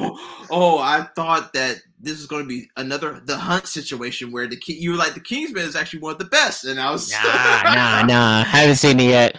No, it, it it almost like wants to be a 1917. It wants to be a war drama more than an action film. And when the action does come, it's not very fun to watch. I mean, there's a lot of good stunt work. There are some interesting choices they do with the stunt choreography, like they do in all Kingsman films, but it it more wants to teach you a historical lesson rather than having fun with you. And it it's very boring to watch. Like I honestly should have took a pillow to the theater when I saw it because it would have got me in for a good nap. Those are Dang. a few of the honorable mentions I have this year. All right. Well, uh, I I will I will throw out three of my honorable mentions as well, and uh, my first one is going to be old. Uh, M Night Shyamalan. I for some reason I, I go through these like phases where I'm just like M Night. He's this is this is going to be the one that that brings him back, and uh, you know I'm always like I'm always like hopeful for like a, that other split, and like Glass wasn't necessarily a terrible movie, and this one I think had good ideas but really terrible execution. Um, so this one just kind of was like really bland to me. Um, I wanted to like it a lot more than I did, and I brought up Amazon, and it wouldn't be worth a bad movie list if I didn't have an Amazon movie on here. And uh, this one's gonna come with uh, Tom Clancy's Without Remorse which I know I think you were a big fan of. Uh, I love Michael B. Jordan. He is one of my favorite actors working in the business today. But I am not a I am not an action movie fan. Like I, I have a lot of fun with them. I'm just not the audience for this. I was really bored and let down by this one though. Um, but that said, I will probably still watch the Rainbow Six movie if it gets greenlit um, just because I, I want to see what he does. And uh, my last honorable mention is going to come from Shudder, and it's going to be a Nightmare Wakes. This is a biopic of how Shelley, uh, Mary Shelley, wrote Frankenstein in a toxic relationship. And uh, what I'm just going to say is uh, just go watch the the Professor. Um, Professor M and the Wonder Woman movie because it's the Mhm. same exact concept and it's that movie is way better. Much So, uh, what you got for number one though, my friend? Well, when I saw this film back at the end of February this year, I knew that this was going to be the undisputed number one number one worst film of the year, and I knew that nothing else was going to beat it. and I will explain to you why. And it's the United States versus Billie Holiday. this film was released on Hulu at the end of Black History Month. Um, it features a Academy Award nominated performance from Andra Day. I have no qualms with her performance. She does a good job. Uh, the problem I have with it is that it's a POS film, and and let me explain to you why. Lee Daniels, the director of this film, Lee Daniels, if you look at his career, has made a living off of profiting off of black trauma. He's made a living off of it. Every one of his films deals with just these black characters who are they're either addicted to drugs or they're being abused or their bodies are being to- or being assaulted on or people are being raped or it deals with all the bad things that happen to black people. He has made a living off of it in his films. And this is another one of them. This is not a story about the great Billie Holiday, who I remind you, Billie Holiday is one of the greatest musicians of all time, one of the greatest singers of all time. Billie Holiday is a hero. She is a hero to me. She is definitely a hero to my auntie who who is a musician. She loves Billie Holiday. She had a poster of Billie Holiday. She had Billie Holiday vinyl records, and I grew up listening to them. So Billie Holiday is a very important person in the African American community. But what this film does is that it only shows a person like Billie Holiday being abused, being beaten, being just used as a sex object, just all of these things, all the bad things that happen to Billie Holiday. That's what's in this film. Like it is disgusting how they treat a person of this importance. Like Billie Holiday is an African American hero. Like what what does it say about us when we don't even do right by our heroes? Like when Spike Lee made a film like Malcolm X, he studied everything about Malcolm X. He did everything he could to get the portrayal of Malcolm X right, him and Denzel. When you see a film like Black Panther that can show you that black characters can live in a vibrant environment. They can be happy. They can be heroes. They can be these characters that we care about. And then you have films like this that do nothing but just show the problems that black people go through and they call it a film. They call it a drama. Like, no, this is 2021. We should be far from just showing films about black people going through heavy stuff, going through sadness. Like, why can't we show black people in fantasy films, science fiction, romance films? Like, where are those films at? But no, films like this get greenlit because most of these people know that there is profit in black trauma, and it's sickening to think about. And so, this film, I already knew by the time I watched it that it was going to be the worst film of the year because of how much they disrespected the great Billie Holiday, and also how this film, like, there is a scene in this film where they show a person taking a shot, uh, injection of heroin, and being thrown into a flashback to see where Billie's childhood was in the form of a heroin, a heroin rush. I mean, I'm not going to say any more about this film because it, it, it's just so disgusting and disrespectful. I totally forgot about this film. And I remember when this movie came out, like I was I was kind of interested in watching it. And then I just remember talking to you the weekend it came out you're like, bro, just just don't do it. Save your time. Like it's it's it's trash. Like and full context for like Caless and I's relationship is like Caless is probably one of the most positive people I, I know when it comes to film. And so to hear him talk that way about a movie, like is it's it's jarring to me. And uh, you know, also I just I don't know, man. Like I think I think you said it right when you were talking about like uh that movie um Antrum, is that something it was called? Antrum Bella or something like that. Oh, Antebellum, yeah. Antebellum, yeah. When that movie came out, and you were talking about like how uh, you know how how long do we have to kind of keep seeing black people play these stereotypes, and like watching something like the photograph this year or like Malcolm X and like even like do the right thing like you see these groundbreaking films and it's like man why don't we have more of these in modern cinema? And it's just kind of sad that it feels like for every step forward a filmmaker takes then you have a movie like billie holiday that steps it back three steps yeah i mean we could even get a, just a regular billie holiday story. We had to focus on her being the victim which is true. She was the victim of you know being followed being investigated by the fbi you know being just like tortured by you know these people following her and trying to ruin her career and everything. Yet yes this all happened. Yes she did have relationships with abusive men. Yes but the beauty the grace the talent um her her, her as an artist you don't get many of those scenes in there all you get is just these drama dramatic scenes that are just nothing but just adding on just adding on more and more and more negativity and I don't want to see Billie Holiday that way. I want to see Billie Holiday being treated with respect. I want to see Billie Holiday get an accurate depiction. I want to see Billie Holiday being, you know, lifted up and and for other people, for new generations to be able to follow and understand. And this film doesn't do it. If I if anybody wants to learn anything about Billie Holiday, Go watch Lady Sings the Blues. It's a 1970s film featuring Diana Ross as the role of Billie Holiday, and that does a much better job of being a biopic about Billie Holiday.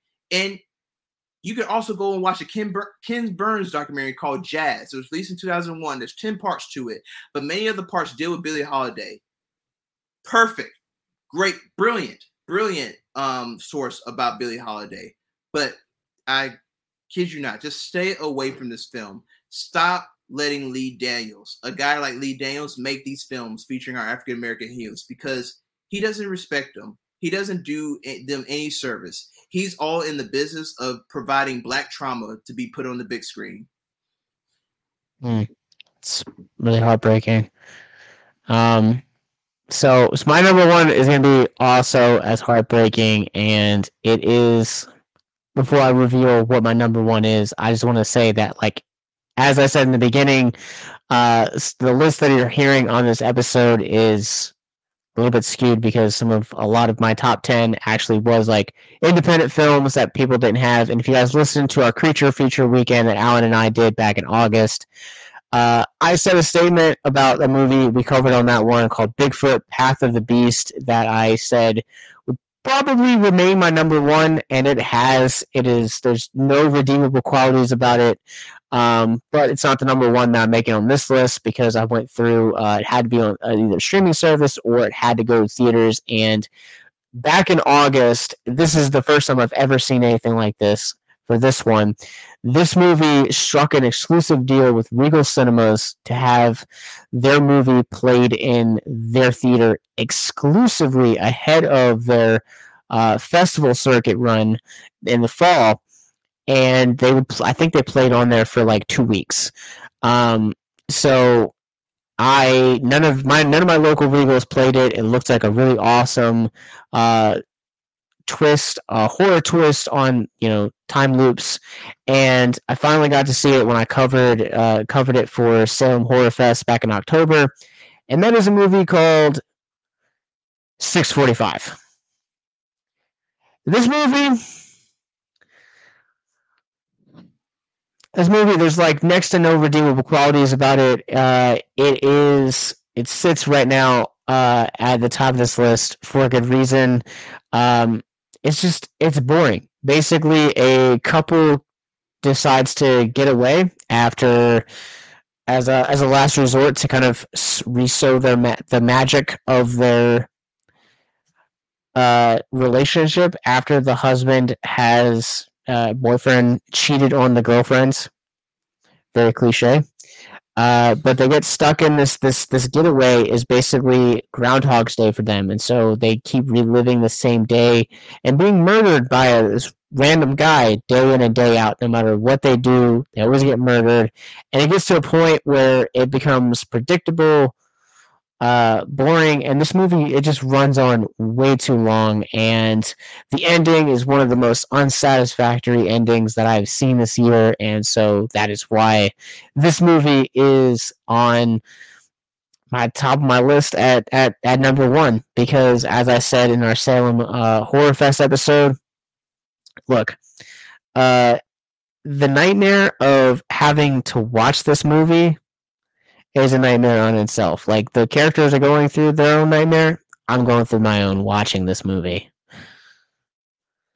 Oh, those are the worst. You know, it's a film that it wants to make you feel one way, but you end up feeling another way, and it's like not the intended feeling, but it's the feeling that you just get. I mean, uh, there were other films like last year. I think when I went to go and see films like The Grudge or films mm. like uh, I'm trying to think of the one film that had um the kid from Stranger Things in it. Um, oh, The Turning. The Turning, like films like that, where they want to put you into these worlds that are supposed to give you nightmares, but the nightmares that you're experiencing these films. I mean, I just went to IMDb and I looked at the description of it, and it says, "What if one of the best days of your life suddenly turned into your very worst nightmare, and what if you were forced to relive that same day again and again?" So it's it's nothing it's nothing new. I mean, this is a, a, a concept that's been done in many different genres across different decades. I'm pretty sure it's probably been done much much better. yeah, uh, I I would just suggest to skip this one and go nostalgic. Watch Back to the Future. So much better. Yes, uh, uh, Back to the Future is a classic. So I think that's gonna I think it's gonna do it. But I am curious since we are talking about ending last year's circuit. What was your most anticipated movie for this year? Wow, uh, I guess if I had to say, um, if there is one that I'm just dead set looking forward to, it would have to be the Batman. um, I I ended up seeing the trailer before um, a film I saw last year. Um, I was trying to not see it because I usually have a rule about not watching trailers, but that rule gets like um, expunged when I'm in the theater because I, I really don't like to cover my eyes. But I saw the trailer and I think Matt Reeves, Robert Pattinson, um, Zoe Kravitz, uh, Andy Serkis, Colin Farrell. Yes, um, I think all of these people they're going to bring a sense of epicness and a sense of weight with the Batman story. Nothing like we've ever seen before. Like maybe Dark Knight, but I think this has a sense of that grunge and that year one feel to the Batman story. And year one is one of my favorite stories in the Batman universe. So I'm all set for it, man. I think I think it's going to be excellent. And I usually don't say that about films. So I try to keep a clear head, but I'm just wildly excited for the new Batman film. Yeah, I, I'm I'm same. It's, it's not my most anticipated film of the year, but it's like for me, like I'm I'm here for it. Like I have been championing Matt Reeves long before uh like he was ever in the running. Like we were talking uh back when we were still doing news and it was like, you know, Ben Affleck's gonna step down, who would you want to see directed? And it's like Matt Reeves would be the perfect guy to do it because I mean you look at what he was able to accomplish with Planet of the Apes in two movies and like just what he's been able to do between like you know that and Cloverfield and like a lot of the other movies that he's done. And it's just like man like this guy knows what he's doing. And like I this is the guy that I want to see take over the Batman yes, Matt Reeves has proven himself that he can handle stories like this. I mean, Planet of the Apes series, the new trilogy, is probably one of the most underrated and greatest film trilogies we've ever had. And I know it's weird to say that something is the greatest and it's underrated in the same sentence, but not a lot of people talk about those Planet of the Apes films. I don't feel like they get enough attention as they should. Like they don't even get talked about in the same realm as like maybe Lord of the Rings. I mean, maybe a hot take, but I do consider these Planet 8 films to be among some of the best released in the last decade. So Matt Reeves is definitely the guy for the job. And I know Robert Pattinson, he's been on a run in these last few years, man. I mean, The Lighthouse, Tenet, Good Time. Uh, this guy's on fire. So I expect for him to bring that same fire to the character of Batman. Same. And uh, so my so my number one's actually my most anticipated movie this year is actually more for curiosity than it is like anticipation. But it's actually going to be Hellraiser, which is a Hulu release. But the reason that I'm I'm excited about it is because they're they're gender swapping the antagonist, but also it's David Bruckner. And one of the things that I got really big into as far as like directing was this past year was Bruckner. Bruckner has done The Ritual, The Night House, and Southbound, which uh, and he also shot one of the VHS uh things. But like, dude, just wanted to see what he can do with this like really rich world. Uh, I'm I'm so excited for it because like just coming out of the Night House, Night House was one of my favorite movies of last year. Going back and digging into his filmography, this man could make a two-hour movie about bananas rotting, and I would go see it. Wow, bananas rotting. That's that is um, definitely an image for sure. he would he would find some way to make it entertaining. I don't know. Uh, let us know which what's the worst movie you guys saw in 2021. Tweet to us at victims and villains, and also uh, let us know what, what movie you guys are most anticipated to see in 2022. Speaking of the socials, where can people find you online, sir? Um, you can find me on Facebook as Caless Davis, and that's C A L E S S. You can find me on Instagram and Letterboxd.com under the alias Black Nerd Magic. You guys can also find me on Letterboxd. I'm at Captain Nostalgia.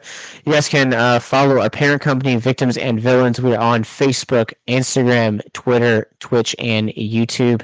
And wherever you guys find your podcast from, if you guys go to our website, victimsandvillains.net, you'll find more podcasts like this, links to our Patreon, and most importantly, our mental health resource library. So until next time, have a good night, guys.